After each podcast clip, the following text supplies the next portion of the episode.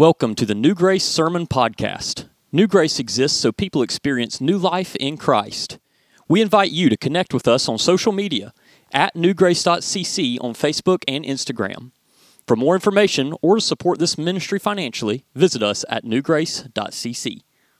Genesis 22. Let's read the entirety of the text so we can get the full grasp of what's happening here. Genesis 22 the Bible says, And it came to pass after these things that God did tempt Abraham and said unto him, Abraham. And he said, Behold, here I am. And he said, Take now thy son, thine only son Isaac, whom thou lovest, and get thee into the land of Moriah and offer him there for a burnt offering upon one of the mountains which I will tell thee of. And Abraham rose up early in the morning and saddled his ass and took two of his young men with him and Isaac his son and clave the wood for the burnt offering and rose up and went unto the place of which God had told him. Then on the third day, Abraham lifted up his eyes and saw the place afar off. And Abraham said unto his young men, Abide ye here with the ass, and I and the lad will go yonder and worship and will come again to you. And Abraham took the wood of the burnt offering and laid it upon Isaac his son. And he took the fire in his hand and a knife, and they went both of them together. And Isaac spake unto Abraham his father and said, My father? And he said, Here am I, my son. And he said, Behold the fire and the wood, but where is the lamb for a burnt offering? And Abraham said, My son, God will provide himself a lamb for a burnt offering. So they went, both of them together. And they came to the place which God had told him of. And Abraham built an altar there and laid the wood in order and bound Isaac his son and laid him on the altar upon the wood. And Abraham stretched forth his hand and took the knife to slay his son. And the angel of the Lord called unto him out of heaven and said, Abraham, Abraham. And he said, Here am I. And he said, Lay not thine hand upon the lad, neither do anything unto him, for now I know that thou fearest God, seeing thou hast not withheld thy son, thine only son, from me. Look with me at verse number nine again. And they came to the place which God had told him of. And Abraham built an altar there and laid the wood in order and bound Isaac his son and laid him on the altar upon the wood and laid him on the altar upon the wood. Spirit of God, I ask you right now to set this old fleshly box out of the way. You know how I have wrestled in my spirit all week with this word. And I feel like Moses, who is coming down from the mountain with a heavy word in his hand. And I ask you right now that you would connect me in a divine way to this congregation, for they are your people. And you have anointed and you have appointed me to be the under shepherd of this flock. And you know how easy it is for me to get in the way and mess things up. So I'm asking you right now, Spirit of God, that you would put me in sync with your voice, that I would be a vessel, and that they would not hear my voice, but they would hear the voice of the chief shepherd, that they would hear the voice of the good shepherd and I pray, God, right now that you would let your word like a river run through me and preach me, put me on like a suit and wear me for the next half hour and help me to edify your body, to challenge and inspire them to take life changing action.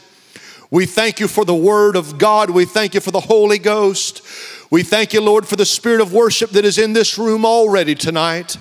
We ask you to bless this time in your presence, for it's in Jesus' name we pray and ask. Amen and amen. Can we clap our hands in the presence of God tonight?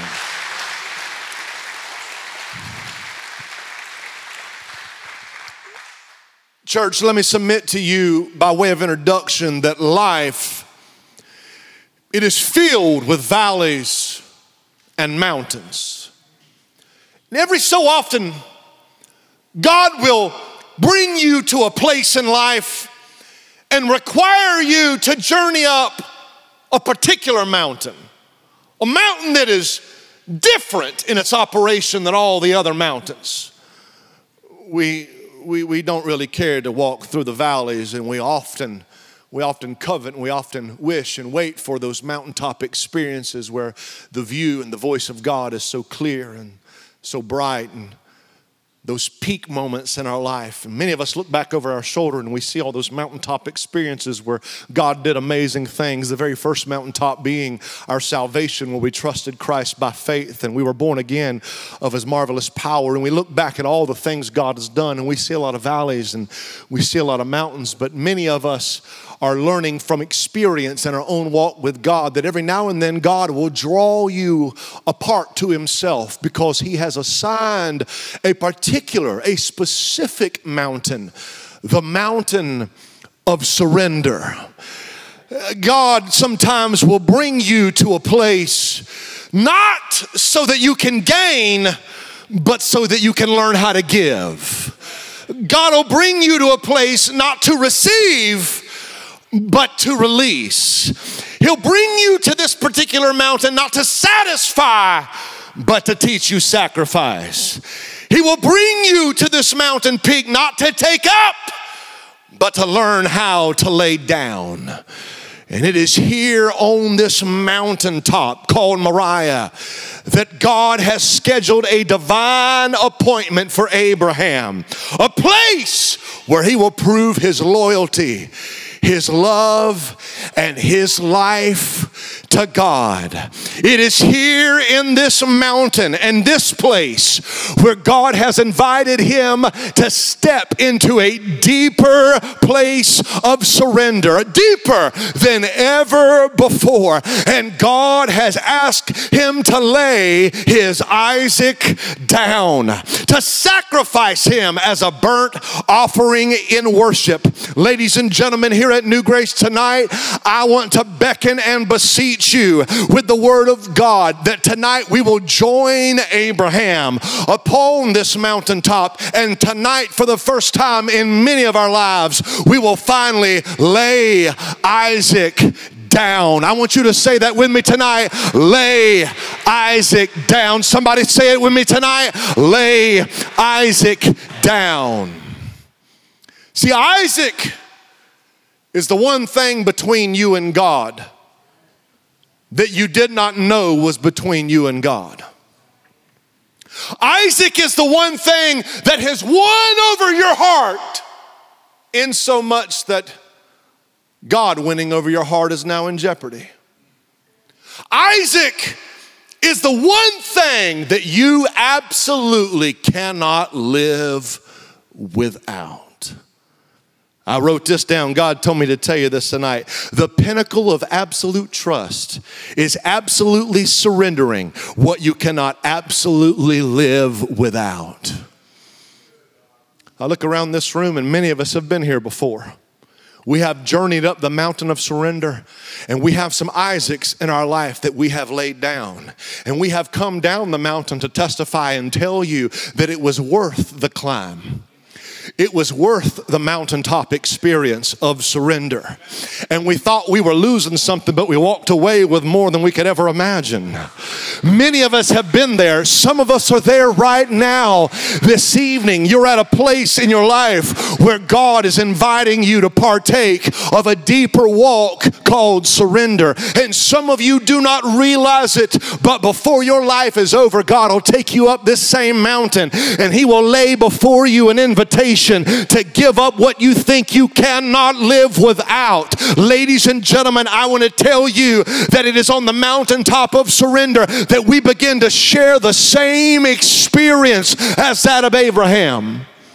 The Bible says that God came to Abraham in verse number one and tempted or tested him.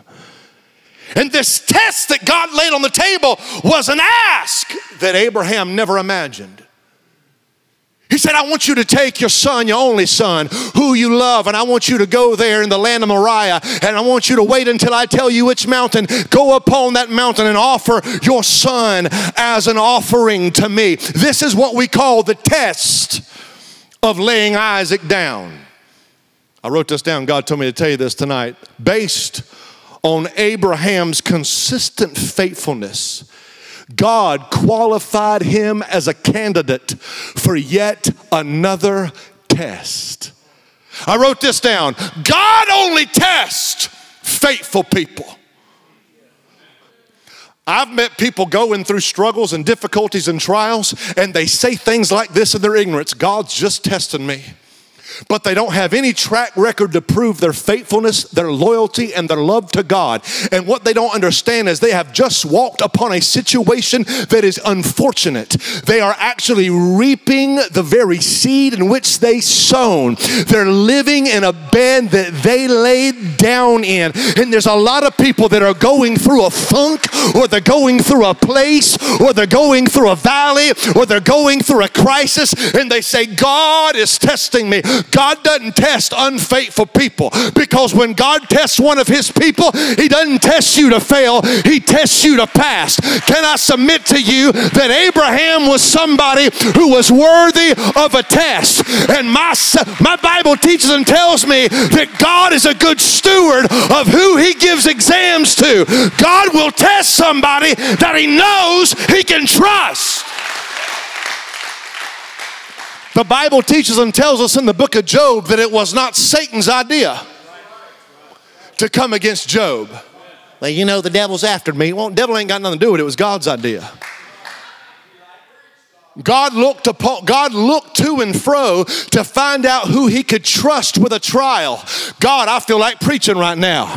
God looked upon the earth to see if there was a man or a woman who could walk the talk full of their integrity, who, who was who they said they were when nobody else was looking. They are the same when the lights are off as when the lights are on. They are the same at church as they are in the living room. They are the same at church as they are in the break room. They're the same at church when they're down on the floor. They're the same at church, bless God, when they're nowhere around church. God said, Who can I trust with a test? And the faithfulness of Abraham put him at the front of the line. And God slid an offer across the table and said, That boy that you have waited on for 25 years don't forget, there is a reason the writer of Hebrews includes every word of what God said in this invitation.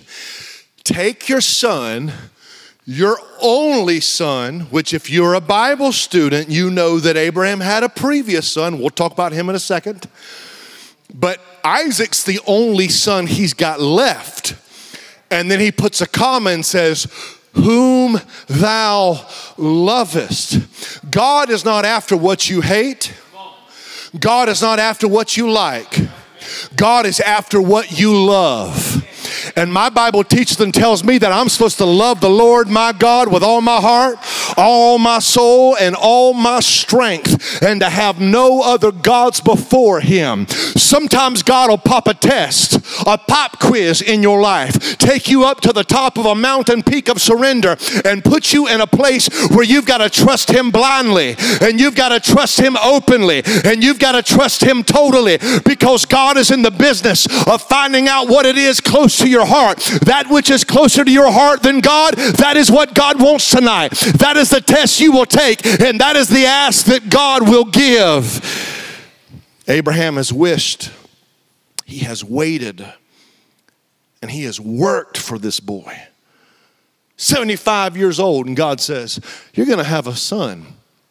Your seed, your son, is going to be the nation that I make for myself, and out of your seed, out of your son's loins, the descendants will yield a Messiah that will save your people from their sins. 25 years he waits for this blessing. And 25 years after this blessing comes, the Bible teaches and tells us that God asked for Isaac back. God wants some of us to graduate. He wants you to graduate and get your diploma and stop loving the gift more than the giver. Some of us are not as far along in the school of the walk with God that we think we are because we love our blessings more than the blesser. And it is nothing for the sovereign hand of God to reach across the table and say, how bad do you want to walk with me and how much do you love me? Are you willing to give back what I gave you? Can you give me what you think you cannot live without? It's a test. It's a test. This is not the first time that Abraham has been acquainted with loss. Genesis 12, God asked Abraham to leave his country, his pagan gods, his father, his family. There was even a point where Abraham and Sarah got impatient with God after all this waiting, thinking, you know what? Maybe we got to help God out. And so he took Hagar, the handmaid, and he slept with her, and she had a child named Ishmael. And then God looked upon the work of Abraham and Sarah and said, You didn't wait on me.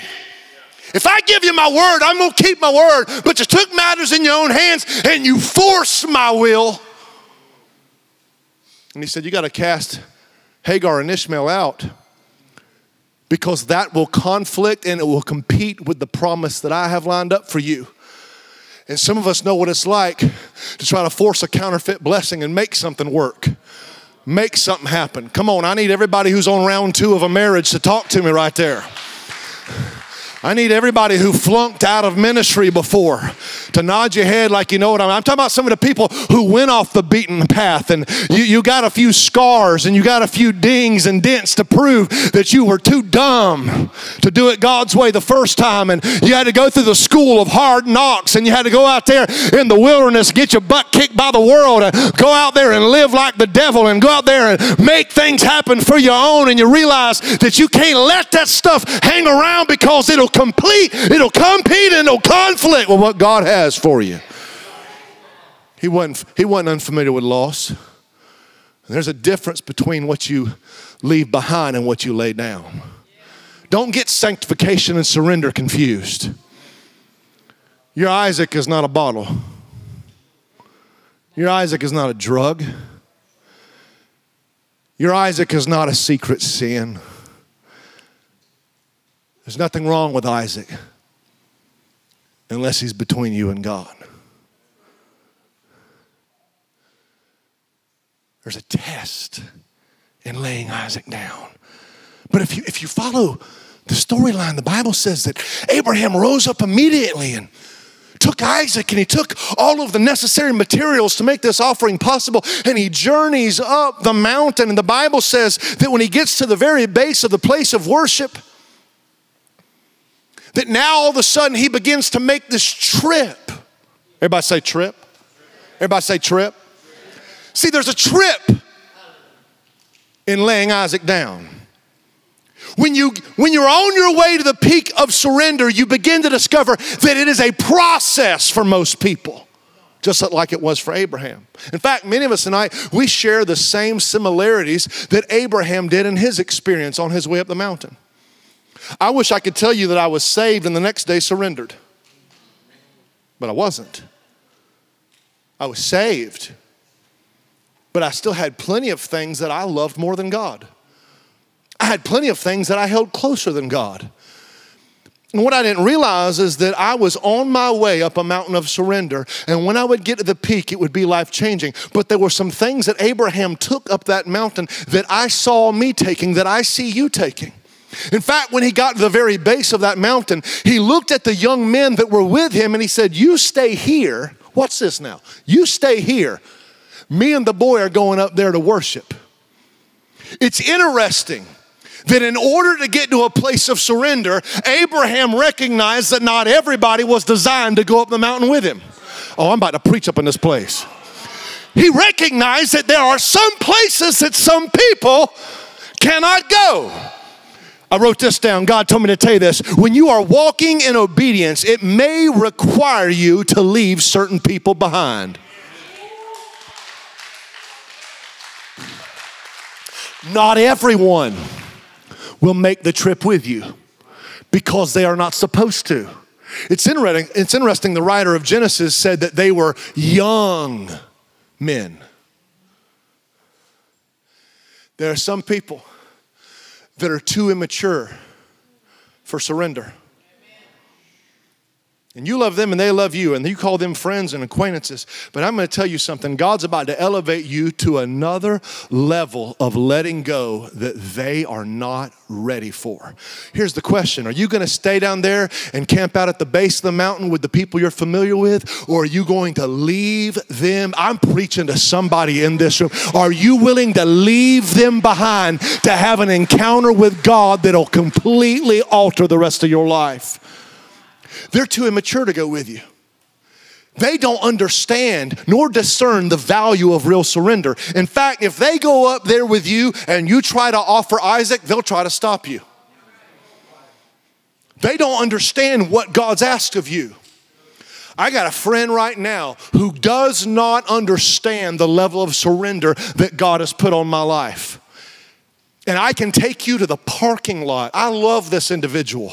I, this, this individual I'm talking about is very dear to me, but I can take you to the parking lot 19 years ago where I looked him in the eye and I said, I can't go there with you to college because God wants me to go this way with my life. He wants me to preach, and I don't even know what that looks like. I don't know what that's supposed to feel like. All I know is I cannot live the rest of my life pursuing that with you. I've got to go do this with God. And if he would have went with me, he would have tried to stop me.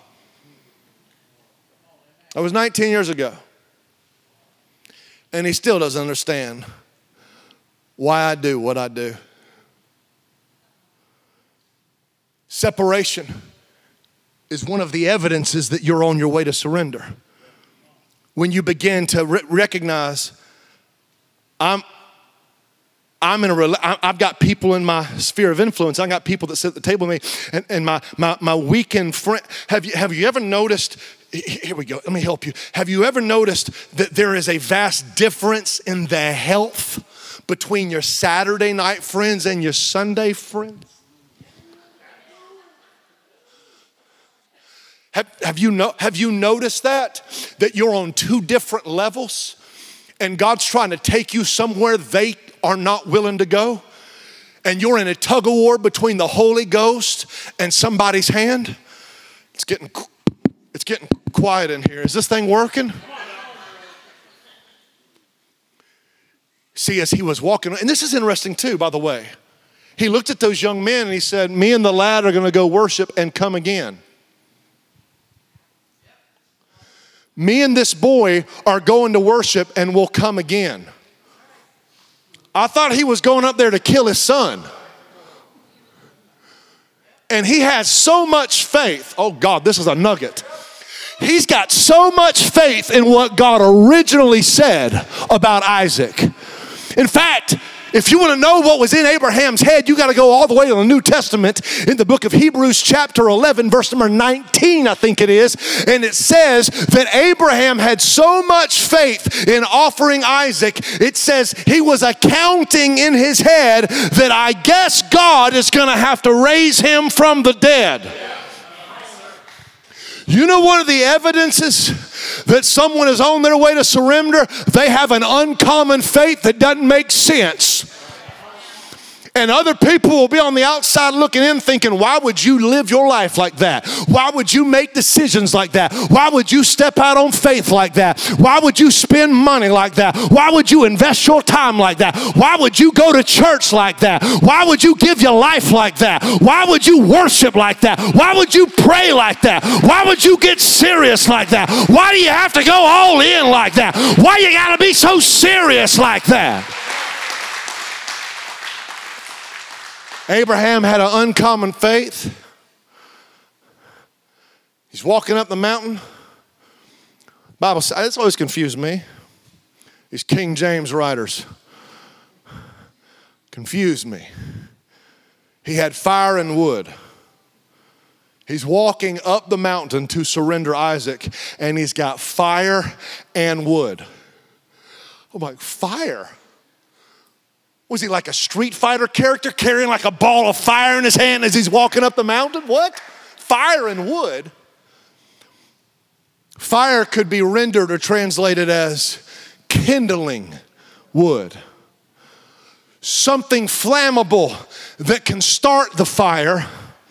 Wood, something, something that's flammable that can sustain the fire. And I got to thinking about my life. I got thinking about your life, and I thought to myself, God, so many of us look a whole lot like Abraham. We've started separating ourselves from people that aren't willing to go with us. We've got an uncommon faith believing that God just can because He's just able. We've seen Him do it before and we know He can do it again. And we're like Abraham walking up that mountain ready to surrender. And we've got a fire, a fire burning inside of us, a fire lighting upon our life a fire that nothing or nothing, nothing or nobody in this world could ever give us a fire. There's something about the fire of God when it hits your life. Oh, does anybody in this room know about the fire I'm talking about? Uh, the Bible says that our God is a consuming fire. Uh, I want to tell you something, ladies and gentlemen, when it jumps on you like it jumps on some of his people, honey, it is a raging forest fire that nothing in this world could ever extinguish or put out. Am I preaching to anybody? Anybody like Jeremiah crawling up out of that cave? You say, I got a fire that is shut up in my bones.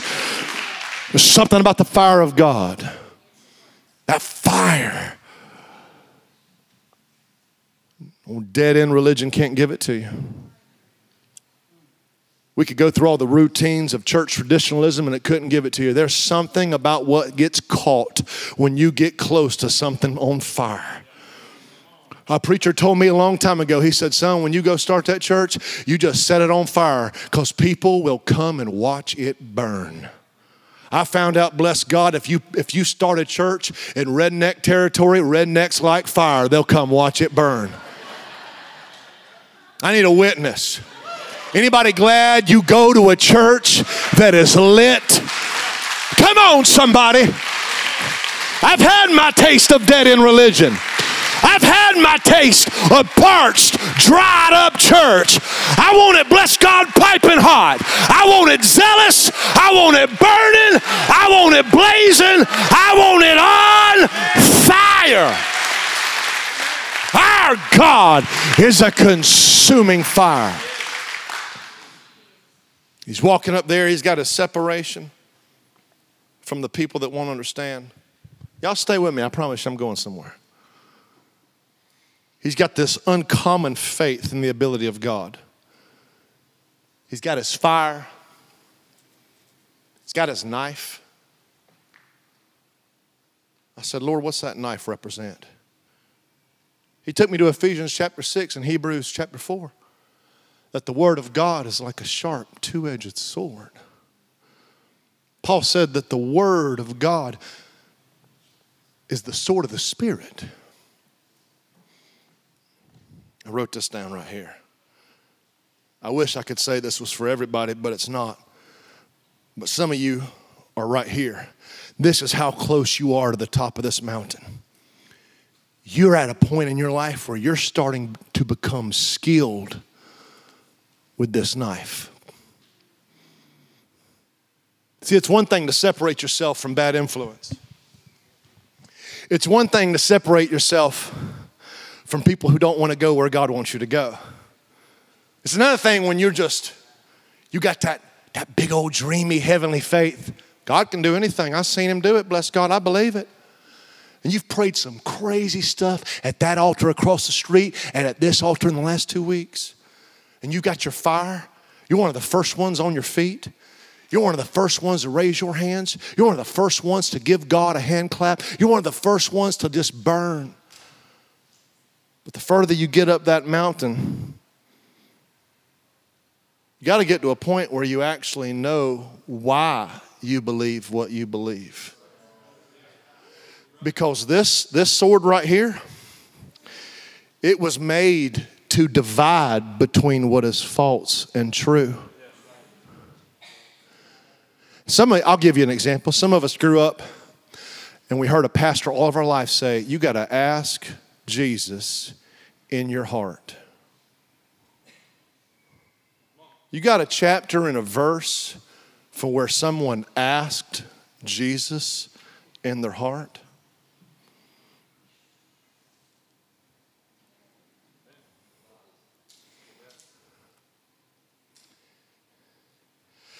Somebody told me, some of y'all come from full blown Pentecostal backgrounds, and a preacher looked you in the eyes and said, You can lose your salvation if you sin a certain way. Okay, so you're going to tell me that if you are truly saved, that you can't lose your salvation. Chapter and verse. See, when I say at the end of a service, I know that I know that I know I'm saved, it's because I already know what God said about me being saved. I'm not hanging my hat on an emotion. I'm not hanging my hat on the progress I've made up the mountain.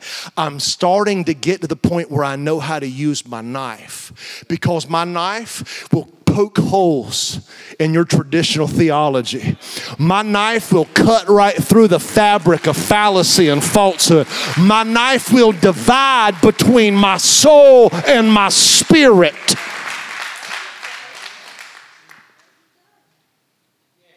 Some of you joined a small group, you took a discipleship class, and now you know how to cut up your own steak.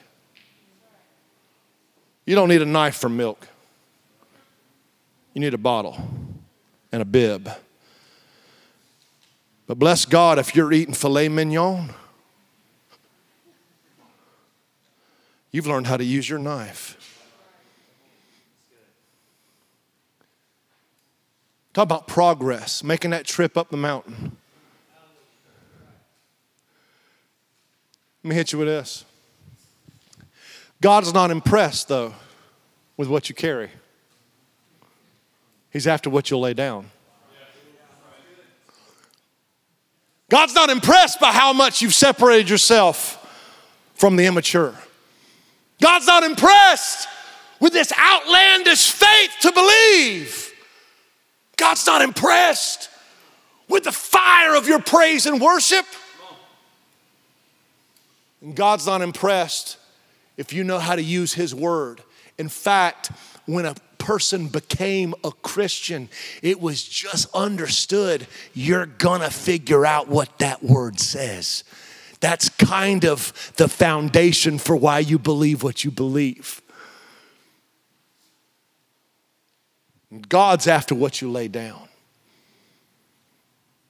He gets to the top of this mountain, to the very place that God tells him. I'm telling you, it, there will come a time in your life See, some of you are not, see, just now, you've just assessed how far you are up the mountain because some of us are not there yet.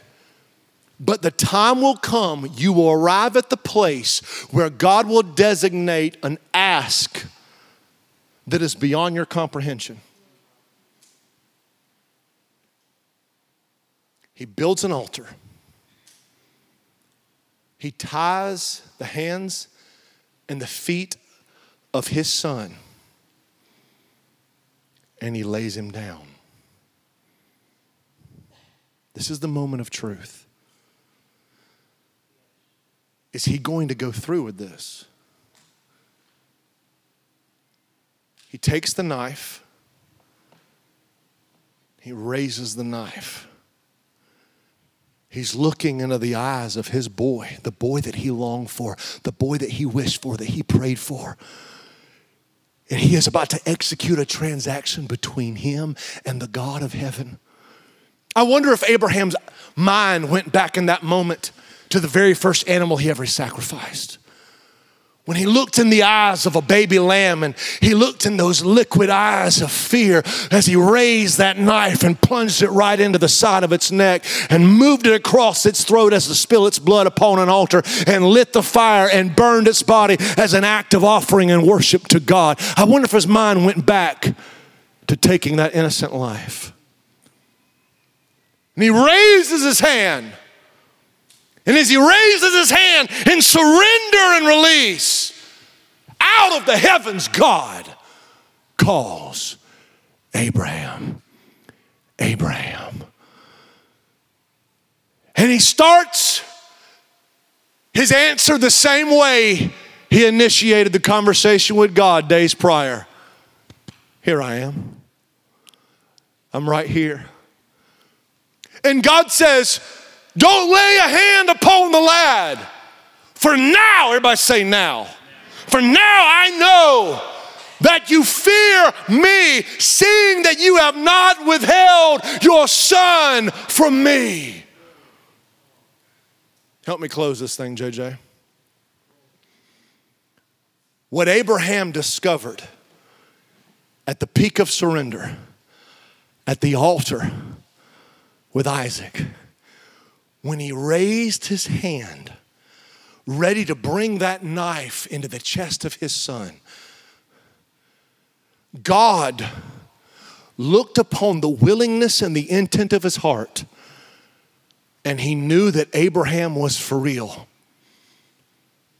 The truth about laying Isaac down. Are you ready?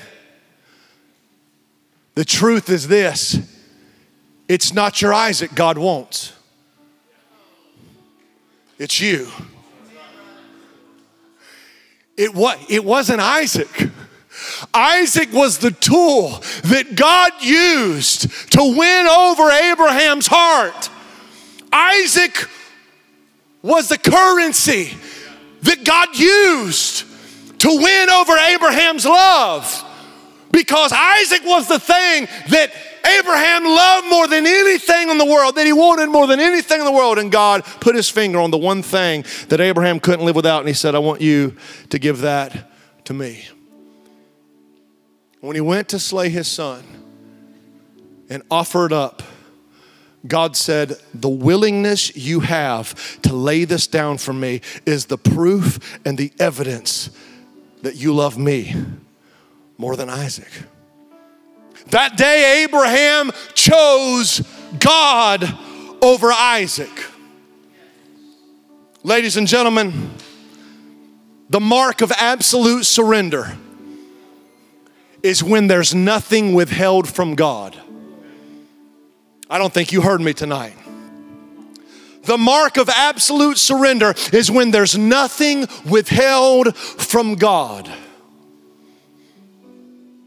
You know how you're supposed to live your Christian life? Don't hold anything back from God. Everything you have, everything you own, everything you love, it all belongs to Him. And when you come to a place where you're willing to give everything to God, God's finally got you down to what He really wants you. What is the Isaac? You're being put to the test. God's put his finger on something. You're making your trip up this mountain to show God you mean business, that you're loyal and you love him. But what is the Isaac between you and God? I've only had a few. One was a Louisville slugger bat.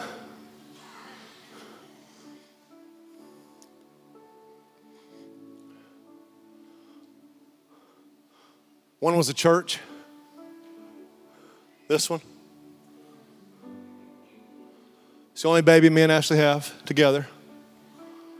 Some of y'all are real confused right now. It's okay.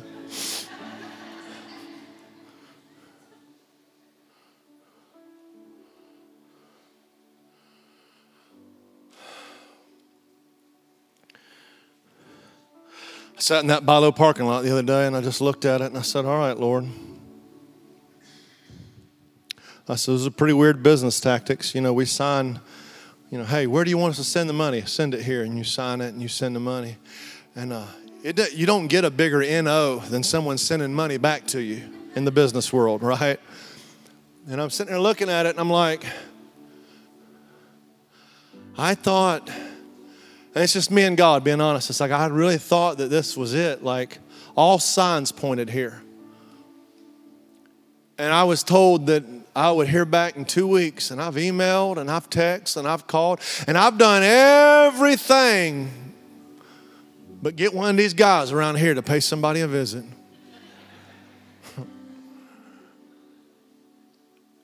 and I just, I said it out loud in case my heart wasn't clear. I said, God, I lay this down too. It's been seven weeks and we ain't heard back. I don't want to love where we're going more than the God I'm going there for. I don't.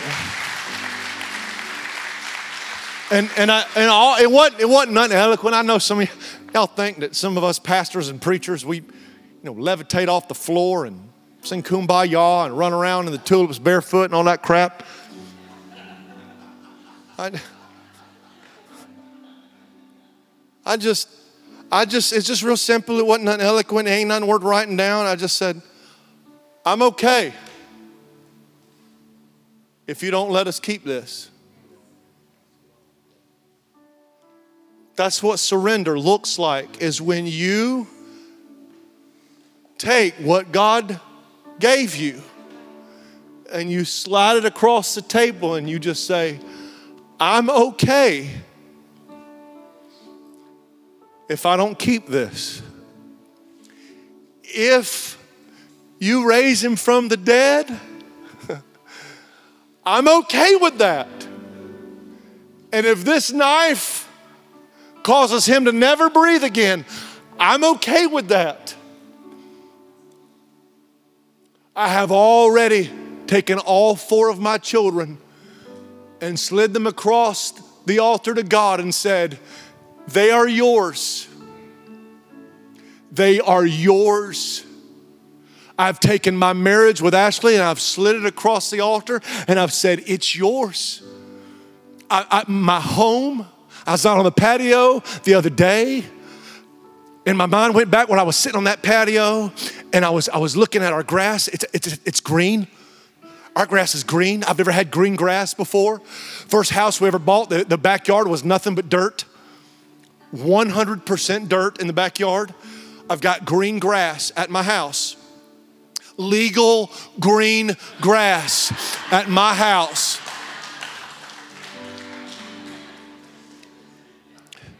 And I was sitting on that, I was sitting on the patio. JJ, I was sitting on the patio, and it just, it, it's like he just walked out there with me. And I, and I got to thinking about that little east side apartment that me and Ashley lived in. We were living up in the hood when we first got married.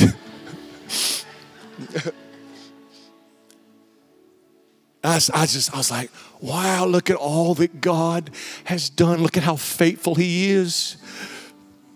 Be walking down the halls of the house, and I'll hear Ava in her room singing like a bird. And I remember when I slid that little girl across an altar to God and said, She's yours, whatever you want to do with her, whatever you want to do with my kids. I wish one of them would be a pro athlete, but God, whatever you want to do, God.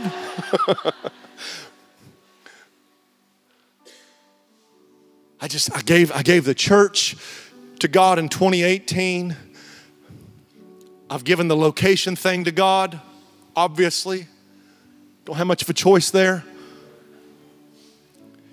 There's so many things that I want to do in my heart for God. And I think the, the most growth that I'll ever experience is when I give up those things because there's a part of me, if I'm not careful, my love and my loyalty to God will hinge on whether or not God let some of those things happen. There are dreams that me and some of the people in this room have dreamed, but I do not want my love and my loyalty to be contingent on whether or not God comes through because my God is not a genie in a bottle. My God is not a wind up jack in the box. My God is not Saint Nick coming to bring to bring Christmas presents. My God is a faithful father and he knows what's best and he works all things together for good to them that love him, to them that are called according to his purpose. I want to tell you something right now. You can't outgive God. Anything you give God, ladies and gentlemen, He can do exceeding abundantly above all you can ask or even think.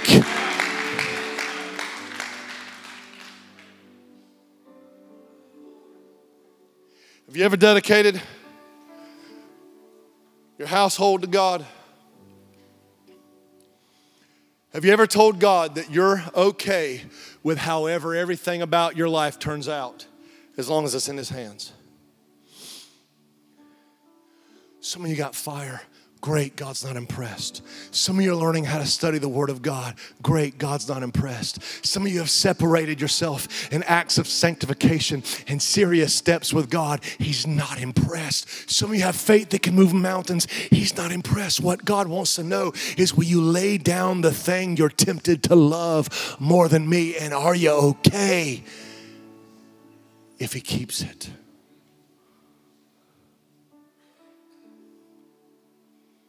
What's between you and God tonight? You'll never find a person who's lived a life of surrender that doesn't know how to make an altar. Some of us need to bring our children. Some of us need to bring our marriage. Some of us have been blessed and favored financially in business ways in ways of prosperity that just doesn't make sense, and you need to bring that thing to God and say, I've refused to let my possessions possess me. Some of you need to bring that thing. You're so worried about the image and how you look and appear to everybody else in the world, and you need to bring that to God. Some of you have a devotion and a direction in life and a dream, and you need to lay that thing down in front of God and say, I'm okay no matter how you let this turn out.